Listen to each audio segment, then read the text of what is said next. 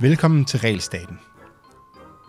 I tirsdags åbnede Folketinget igen, og i den forbindelse var der arrangeret demonstration mod regeringens indgreb i forbindelse med coronapandemien.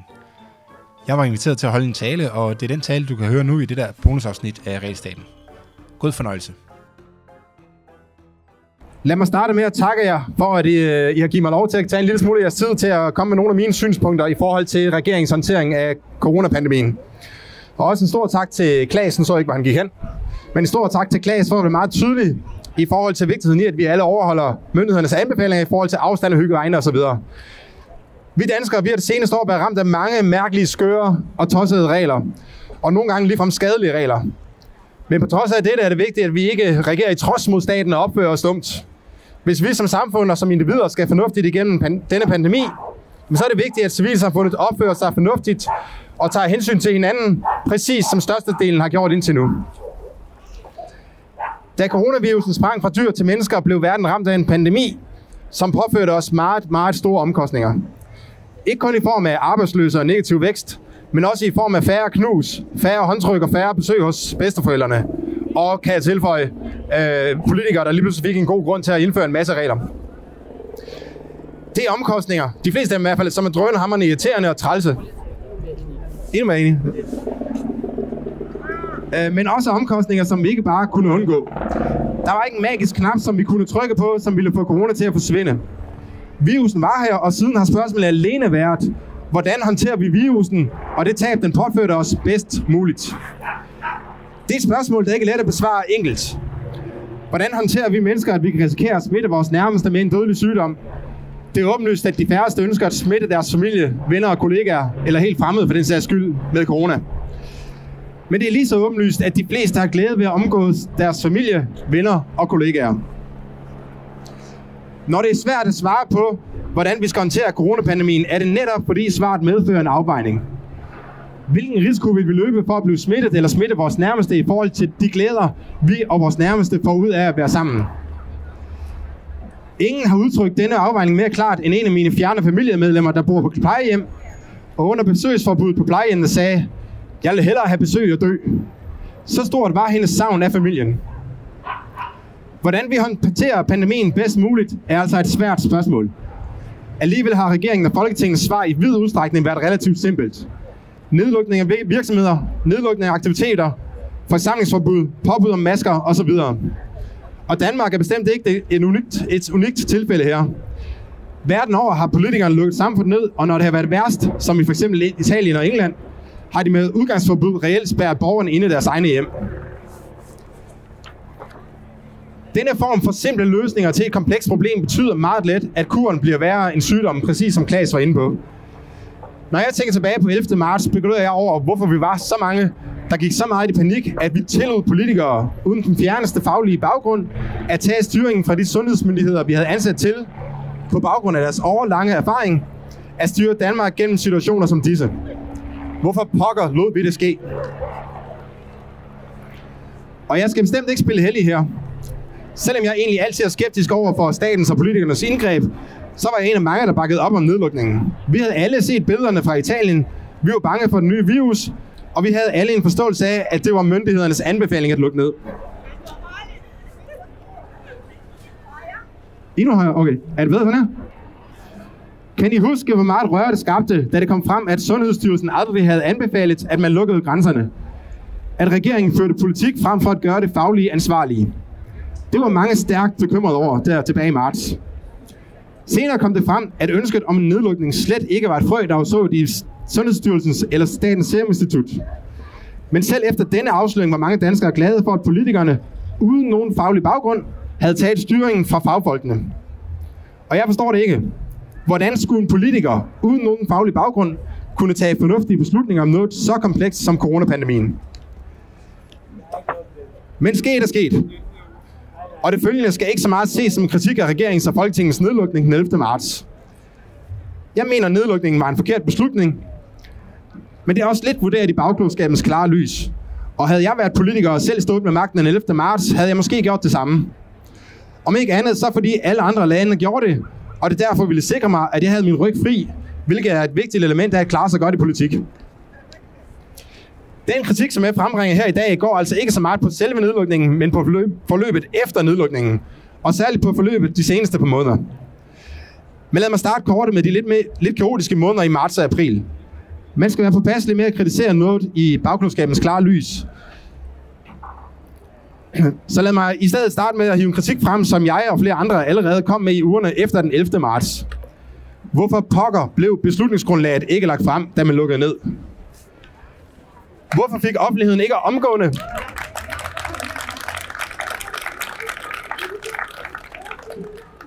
Hvorfor fik offentligheden ikke omgående adgang til alle dokumenter, der vedrørte beslutningen om nedlukningen? Det var det mest vidtrækkende indgreb i befolkningens rettigheder i mands minde. Og alligevel var befolkningens mulighed for at følge med i grundlaget for politikernes beslutning ekstremt mangelfuld. Kan det tænkes, at vi har fået en bedre debat og en bedre politik, politik hvis eksperter, forskere osv. havde fået adgang til beslutningsgrundlaget, så det, kunne, så det kunne blive diskuteret, vejet og vendt? Det tror jeg. Om ikke andet var det tidligere kommet frem, at myndighederne slet ikke anbefalede nedlukningen. Uanset hvad, havde befolkningens krav, eller uanset hvad, havde befolkningen i mine øjne krav på en bedre begrundelse for de voldsomme indgreb end se lastbilerne i Italien, som ret hurtigt viste sig aldrig at være en relevant sammenligning i forhold til Danmark.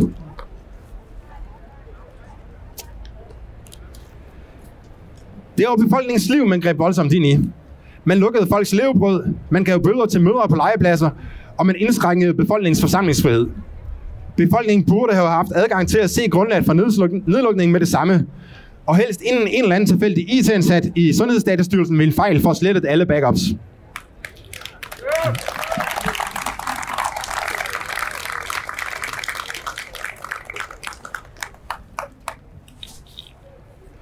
Jeg kunne også kritisere den ekstremt lange genåbning, som i hvert fald set fra min stol virkede meget mere politisk end fagligt funderet. Gang på gang så vi, at reglerne blev ændret, hvis der var stemmer i det. Var flertallet sur over, at bryllupperne skulle stoppe tidligt, jamen så fik bryllupperne et par timer mere af regeringen. Og man tør næsten ikke tænke på, hvor godt lobbyisterne har haft det, når forskellige særinteresser skulle have lov til at åbne lidt mere op. Det var bestemt ikke et kønt forløb. Men som sagt, sket er sket, og det hele gik jo over, og vi fik en lang sommer, hvor smitten var lav, og hvor regeringen havde tid til at håndtere anbølgen. Til efteråret skulle vi ikke tages på sengen. Troede vi. For da smitten begyndte at stige igen, kom regeringens nedlukninger som lyn fra en klar himmel. Værst var det, da man fredag eftermiddag forbød fester med flere end 50 personer med virkning fra lørdag kl. 12. Forelskede par skulle nu bruge dagen før deres bryllup på at sortere i gæstelisten, frem for at glæde sig til deres store dag. Politiet lukkede spejdernes landsmøde på baggrund af en bekendtgørelse, der var udstedt få timer før landsmødet gik i gang, og som trådte i kraft efter mødet var startet.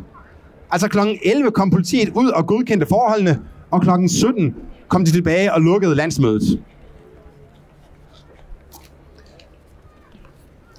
Hvad fa- er meningen, fristes jeg til at råbe? Har regeringen fuldstændig mistet respekten for borgerne og for de frivillige landesorganisationer? Jeg er nu kommet ind på nogle af de områder, hvor jeg mener, at regeringen begår afgørende fejl, som gør pandemien unødigt træls og omkostningsfuld for danskerne. Og jeg tror faktisk, jeg ved, hvorfor regeringen begår disse fejl. Da antallet af døde i foråret begyndte at falde, så mange det som bevis for, at nedlukning af restauranter, begrænsning af forsamlingsfrihed og aflysning af bryllupper virkede. Og når man har et værktøj, der virker, hvorfor så ikke bruge det igen? Problemet er, at meget tyder på, at værktøjet, altså nedlukningen af økonomien, slet ikke virker så godt, som vi troede i foråret. En del ny forskning peger på, at det er især vores frivillige, frivillige individuelle adfærd, sæsonvariationer fra coronavirusen og tilfældigheder, der ændrede udviklingen. Og egentlig er det ikke specielt overraskende. For vi mennesker, vi reagerer på verden uden for vores bolig. Vi tager ikke regntøj på, fordi staten siger, men fordi det regner. Og på samme måde, og på samme måde spritter vi ikke hænder, holder afstand, arbejder hjemmefra og begrænser vores sociale kontakter, fordi vi skal, men fordi der er en farlig virus i blandt os. I foråret arbejder jeg for eksempel selv hjemme i næsten to og en halv måned. Ikke fordi staten sagde, jeg skulle, men fordi jeg og mine kollegaer passede på, passede på os selv, passede på vores familier, passede på vores kollegaer og passede på alle andre. Det forskning viser er, at det i højere grad er vores frivillige adfærd og ikke statens nedlukninger, der har ændret pandemiens udvikling. hvilket i øvrigt også var resultatet af Statens Serum Instituts modelkørsler forud for genåbningen i april. Det vigtige er altså ikke, om man går til frisøren og bliver klippet, men at man selv og frisøren husker at passe på, så risikoen for at smitte hinanden er så lille som muligt. Og observerer man folks adfærd, er det præcis det, de gør. Men hvor meget vi passer på, afhænger selvfølgelig af, hvor meget smitte der er i samfundet. Derfor var håndspritten ofte lagt væk i løbet af sommeren, sam, i løbet af sommeren mens mange danskere igen har fundet den frem, nu hvor smitten er steget. Men vores reaktion på verden udenfor betyder også, at hvis staten reducerer smittespredningen hos massørerne eller på restauranterne, jamen så vil vi danskere reagere ved at passe lidt mindre på andre steder. Arbejde lidt mindre hjemme, kramme lidt mere, spritte hænder lidt mindre og gå tættere på de sårbare. Præcis som vi tager regntøjet af, hvis det holder op med at regne. Vi mennesker, vi reagerer på verden udenfor, og det faktum kan regeringen ikke undslippe. Ikke undslippe.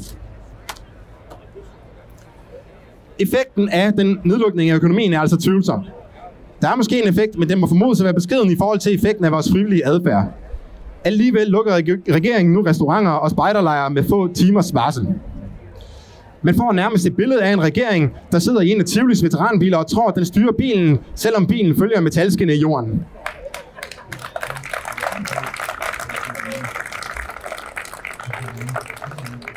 Men i modsætning til rettet i veteranbilen har det ægte omkostninger for danskerne, når regeringen hiver i coronarettet og udstikker mere eller mindre vilkårlige forbud og påbud. Og det bringer mig til min næste grundlæggende kritik. For uanset om nedlukningen virker eller ej, bør vi alle have en interesse i, at omkostningerne ved nedlukningen er så små som mulige. Og jo mere vilkårlige regeringens nedlukning er, jo større er omkostningerne. Dem, der planlagde spejderlejre og bryllupper, havde ingen jordisk chance for at vide, at de var de næste ofre for den vilkårlige politik, og at de ville blive ramt med få timers varsel. Vi er mange, der siden foråret har efterspurgt en strategi for regeringens nedlukninger. En strategi, der for eksempel beskriver, hvad regeringens næste skridt er, hvis smitten fortsætter med at stige. Sådan en strategi kender vi fra mange andre lande. Det kan være mere eller mindre detaljeret, men fælles for alle er, at det giver befolkningen en bedre fornemmelse for, hvad regeringen kan finde på. Den irske strategi beskriver for eksempel, hvor mange man må forsamles afhængig af smittens udbredelse. Er man på level 1, må man være 100 til et bryllup. Er man på level 2, må man være 50. På level 3 er det 25 og så videre. Det betyder, at man som brudepar har langt bedre mulighed for at vurdere, om man kan risikere at få ændret forudsætninger for sin fest. Intet er 100% sikkert, men kan man pille politikernes vilkårlige indgreb ud af sin planlægning, bliver livet lidt nemmere. Så altså, nedlukningen virker ikke så godt, som politikerne tror, men hvis de bruger nedlukningen alligevel, så bør de gøre det med så få omkostninger for danskerne som muligt. Men betyder det så, at jeg mener, at staten slet ikke har en rolle at spille under en pandemi? Nej, det gør det faktisk ikke. Jeg ser en væsentlig rolle for staten, men rollen er i langt højere grad at støtte op om civilsamfundet, end at bruge nedlukninger, forbud og påbud. Lad mig give dig et par eksempler på områder, hvor jeg ser staten have en positiv rolle. For det første er det vigtigt, at staten stiller informationer til rådighed for borgerne. Hvor er smitten udbredt lige nu? Hvad er min risiko for at være symptomfri smittebærer? Hvordan holder jeg god hygiejne? Hvordan kan jeg passe på andre? Og så videre. Løbende stikprøver med hurtig afrapportering ville for eksempel være en kæmpe fordel for civilsamfundet, som så med få dages varsel ville kunne følge med i, hvor smitten var udbredt. Men desværre har staten endnu ikke gennemført nogle stikprøver, der har været gode nok. For få har deltaget, og der er gået for langsomt med at få resultaterne ud. For det andet bør staten sikre, at danskerne kan blive testet. Her kan vi takke blandt andet Novo Nordisk Fonden for, at de med 60 et millionbeløb sikrede, at der i april blev sparket gang i et egentligt testprogram. Selvfølgelig er der problemer med det nuværende testsetup, og der er rum for forbedringer. Men skal civilsamfundet kunne håndtere pandemien, kræver det, at danskerne kan blive testet. Og snart får danskerne også adgang til de nye testmuligheder, der gør det muligt at teste sig hurtigt i hjemmet. Tænk, hvis alle her i dag havde taget en test i morges, som på 15 minutter kunne vise, om de kunne smitte andre. Det ville være fantastisk. Og sådan en test findes. Og jeg tror, at det kan blive et afgørende skridt i forhold til at håndtere pandemien. Men så vidt jeg forstår, så står statens regler i vejen for, at befolkningen kan få lov til at købe de test. For det tredje skal staten hjælpe med smitteopsporingen. Selv for raske personer kan det være svært at huske, hvem man har, hvem man har været sammen med. Og er du syg med feber, er det næppe nemmere. Her kan smitteopsporingen med gode standardiserede spørgeteknikker i den grad hjælpe folk. Og selvom en smitteapp næppe kan stå alene, er ideen jo grundlæggende god, hvis bare appen virker. For det tredje bør staten sikre, at folk får frihed til at vælge, hvordan de passer på sig selv. Når en person på plejehjemmet siger, at hun hellere vil have besøg og dø, viser det med al tydelighed, at indespæringen af de svageste ikke er omkostningsfri. I stedet kunne man have arbejdet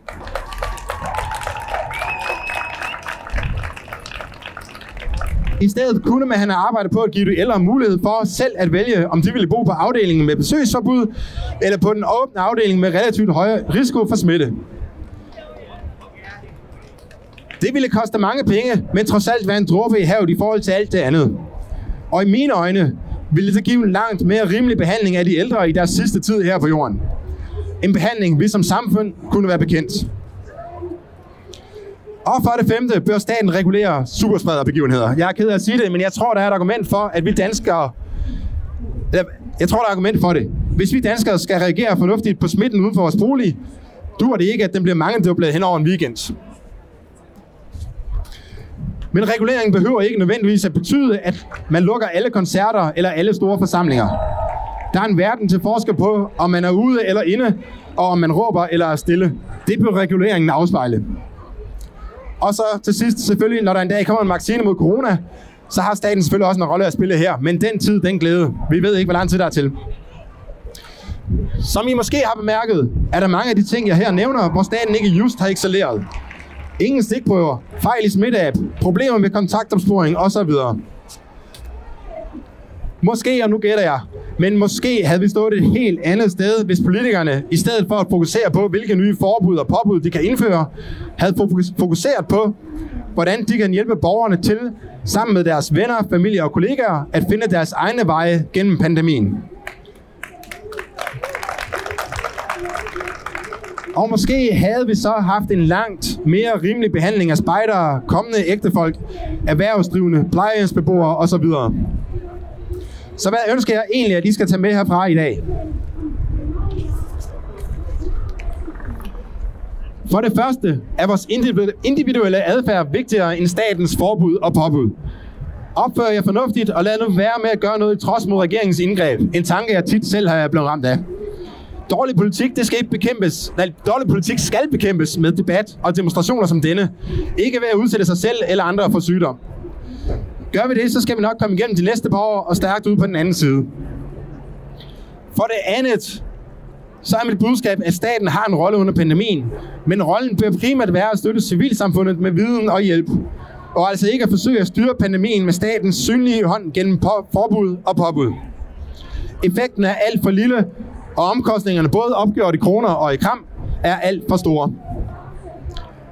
Hvis I og de politikere, der måske hører med, med, når de hører optagelsen af denne tale, husker på disse to vigtige budskaber, kan vi måske gå en vinter i møde, der bliver hård og lang, men ikke unødigt hård og lang. Tak for jeres tid.